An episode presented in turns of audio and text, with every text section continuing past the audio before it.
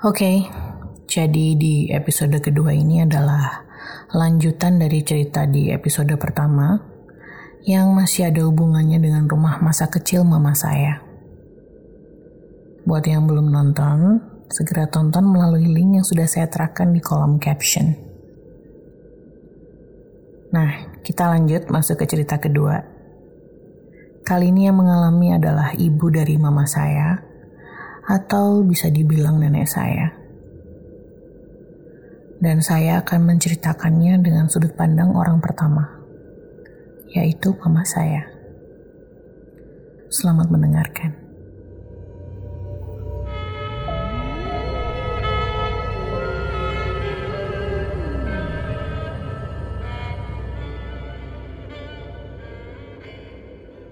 Cerita 2 untuk episode 2. Kuda Putih Pak Daman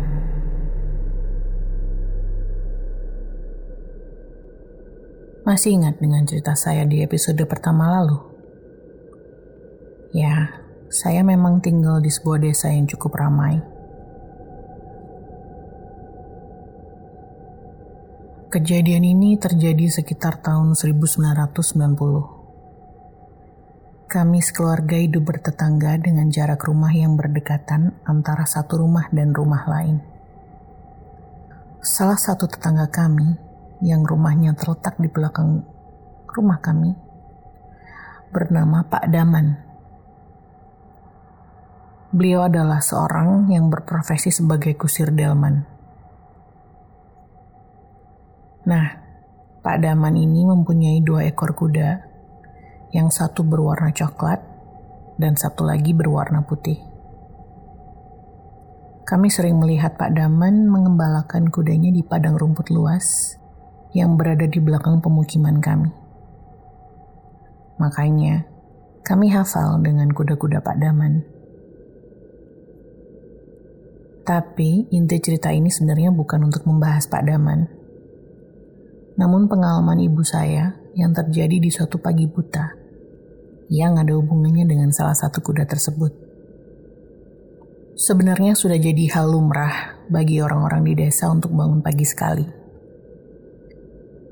Di mana saya maksud pagi sekali itu benar-benar pagi buta. Termasuk ibu saya. Sejak muda, beliau mempunyai kebiasaan bangun pukul 3 pagi setiap hari untuk memasak nasi. Sholat subuh, menyapu halaman dan pergi ke pasar di pagi-pagian. Beliau mempunyai kebiasaan bangun pukul 3 pagi setiap hari untuk memasak nasi, sholat subuh, menyapu halaman, atau untuk pergi ke pasar di pagi buta. Hari itu seperti hari-hari lainnya, tidak ada yang aneh. Ibu yang biasa melakukan ritual bangun pagi pukul 3 terpaksa terbangun lebih awal. Karena sekitar pukul 2.30 pagi, ibu terbangun kaget mendengar sesuatu dari jalan setapak di samping rumah yang sejajar dengan jendela kamarnya. Saat itu, kata ibu, beliau mendengar ada suara kuda meringkik dengan derap langkahnya yang berlari mondar-mandir di jalan setapak itu. Suaranya berisik sekali, sampai-sampai ibu tidak bisa melanjutkan tidurnya. Beberapa menit ibu mendengarkan dengan seksama suara itu. Kemudian ibu memutuskan untuk duduk dan berpikir. Apa jangan-jangan kuda Pak Daman lepas ya? Tak lama, pelan-pelan ibu memutuskan untuk turun dari ranjang tanpa membangunkan bapak. Atau seisi rumah. Walaupun sebetulnya ibu heran, suara derap kuda dan ringkikan sekeras itu, kenapa hanya ibu yang mendengar dan yang lain tidak terbangun?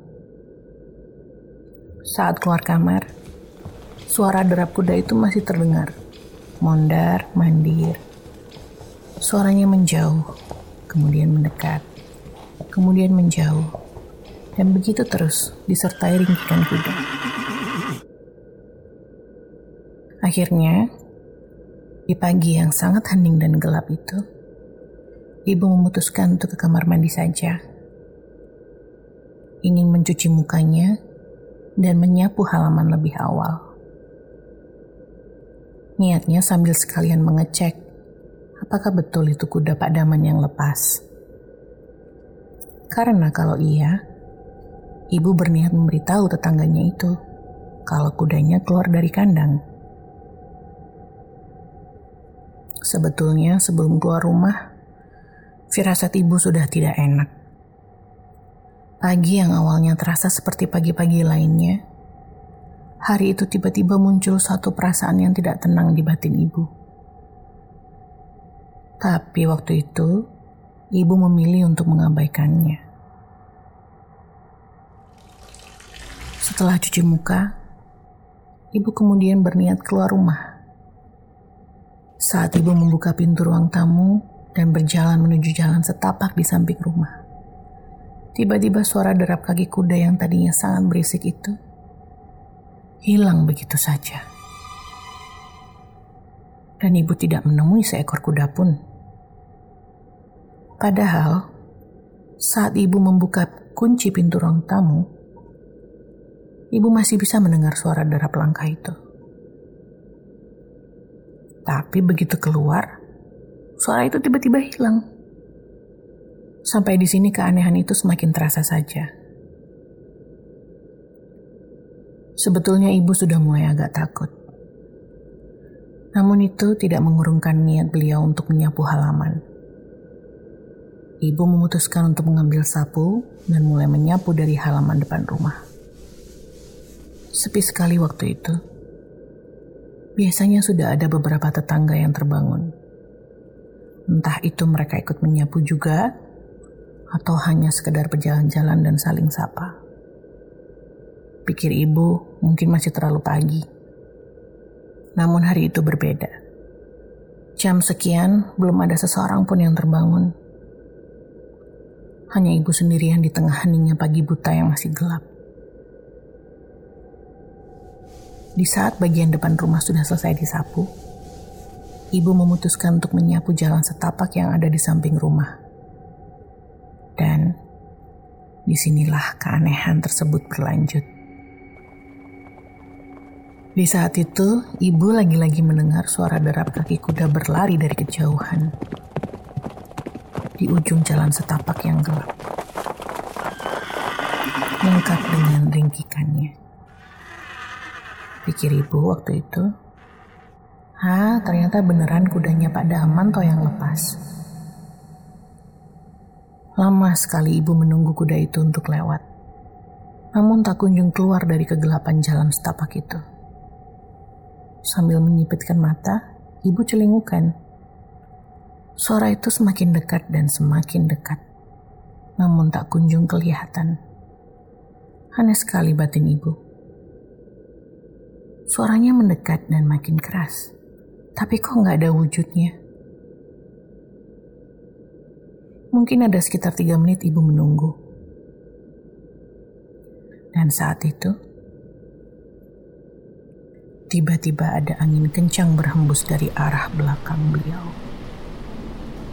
Berlawanan arah dari datangnya suara tersebut ibu saya otomatis memalingkan pandangannya ke arah datangnya hembusan angin. Dan kalian tahu apa yang ibu lihat? Sekali lagi tak ada apa pun dari arah itu. Hanya angin dingin yang kencang. Karena tak mendapati apa pun, ibu kembali memalingkan pandangannya ke arah ujung jalan setapak. Yang tadinya ujung jalan itu masih gelap. Tiba-tiba muncul sebuah kabut putih dari sana. Kabut putih yang awalnya terlihat seperti asap, semakin mendekat. Lama-kelamaan asap itu semakin padat, membentuk seekor kuda berwarna putih. Mirip kuda milik Pak Daman sambil tetap diiringi suara kaki kuda yang berlari. Kini bentuk kuda putih yang mulai terlihat jelas itu lama-kelamaan semakin membesar dan membesar dan membesar. Berubah menjadi sosok putih yang mengerikan. Bukan lagi seekor kuda. Ibu masih berusaha mencerna dengan akal sehatnya akan apa yang sedang beliau lihat. Semakin dekat sosok putih besar itu dengan suara derap kuda. Dan semakin jelas terlihat bahwa itu ternyata adalah sosok pocong yang melayang menuju arah ibu saya. Muka pocong itu sangat mengerikan. Walau wajahnya terlihat seperti manusia biasa, namun kulitnya putih sekali, pucat seperti mayat. Dengan bola mata dan hidung yang masih disumpal kapas, dan bibir biru yang menganga lebar. Pocong itu terbang melayang sambil menggoyangkan kepalanya ke kiri dan ke kanan dengan cepat. Disertai suara ringgikan yang keluar dari mulutnya yang menganga. Pelan-pelan, terus saja dia melayang ke arah ibu saya. Dan pada saat itu, hanya ketakutan luar biasa yang bisa dirasakan oleh ibu saya. Tubuh beliau kaku, sambil masih memegang sapu. Ibu saya sontak komat kamit membaca ayat suci yang dihafalnya. Namun beliau tak kuasa untuk menyelesaikan tiap ayat yang dilafalkannya. Katanya, tubuhnya hanya bergetar hebat, terlalu lemas untuk berlari dan pasrah berdiri di depan pocong itu. Sampai ketika sosok itu menjadi sangat-sangat dekat dengan ibu ia tiba-tiba berhenti tepat di depan beliau. Badannya yang sangat tinggi melayang kaku, hanya berjarak dua meter dari tempat ibu berdiri. Ibu tak berani memandang wajahnya dan hanya lurus melihat ke depan. Seperti ada yang menahannya untuk memejamkan mata. Lalu, kengerian itu tak berhenti hanya sampai di situ. Tiba-tiba, Sosok pocong yang tadinya hanya diam berdiri, sekarang tiba-tiba membungkukkan badan ke arah ibu saya. Sampai wajah mereka saling berhadap-hadapan. Dekat sekali.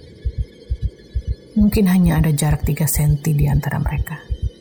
Kata ibu, sosok pocong itu bau kamper yang menyengat sekali. Bercampur dengan bau busuk yang tak bisa dijelaskan karena saking memuakannya. Bau itu memenuhi dada ibuku hingga rasanya beliau hampir muntah. Dengan keringat dingin membanjiri sekujur tubuhnya. Lagi-lagi ibu saya tak kuasa bergerak. Setelah bertatapan sekitar hampir satu menit, tiba-tiba pocong tersebut meringkik lagi dan mendadak terbang menembus tubuh ibu saya. Kata beliau, rasanya dingin menusuk sampai ke tulang dan seperti menyentak tubuhnya dari dalam. Setelah itu, beliau hanya terduduk lemas dan pingsan. Hingga beberapa menit kemudian, ibu ditemukan oleh bapak yang terbangun dan mencari ibu. Masih tergeletak tak sadarkan diri di jalan setapak di samping rumah tersebut. Paginya, warga menjadi gempar Cerita ibuku yang bertemu sosok kuda pocong milik Pak Daman segera tersebar ke penjuru pemukiman dengan cepatnya. Pak Daman sendiri ikut datang menjenguk ibu. Dia mengatakan bahwa kedua ekor kudanya sejak semalaman selalu berada di dalam kandang. Jadi apa sebenarnya sosok kuda pocong yang ibu lihat itu? Sampai sekarang hal tersebut masih menjadi sebuah misteri. Yang pasti, Sejak saat itu, ibu sudah tidak berani bangun terlalu pagi. Sekarang beliau akan menunggu azan subuh terdengar dahulu, baru berani untuk keluar rumah dan melanjutkan rutinitas paginya. Oke, sekian untuk cerita kedua kali ini. Masih ada beberapa cerita yang berhubungan dengan rumah masa kecil saya. Nanti akan saya lanjutkan di episode berikutnya. Terima kasih sudah menyimak.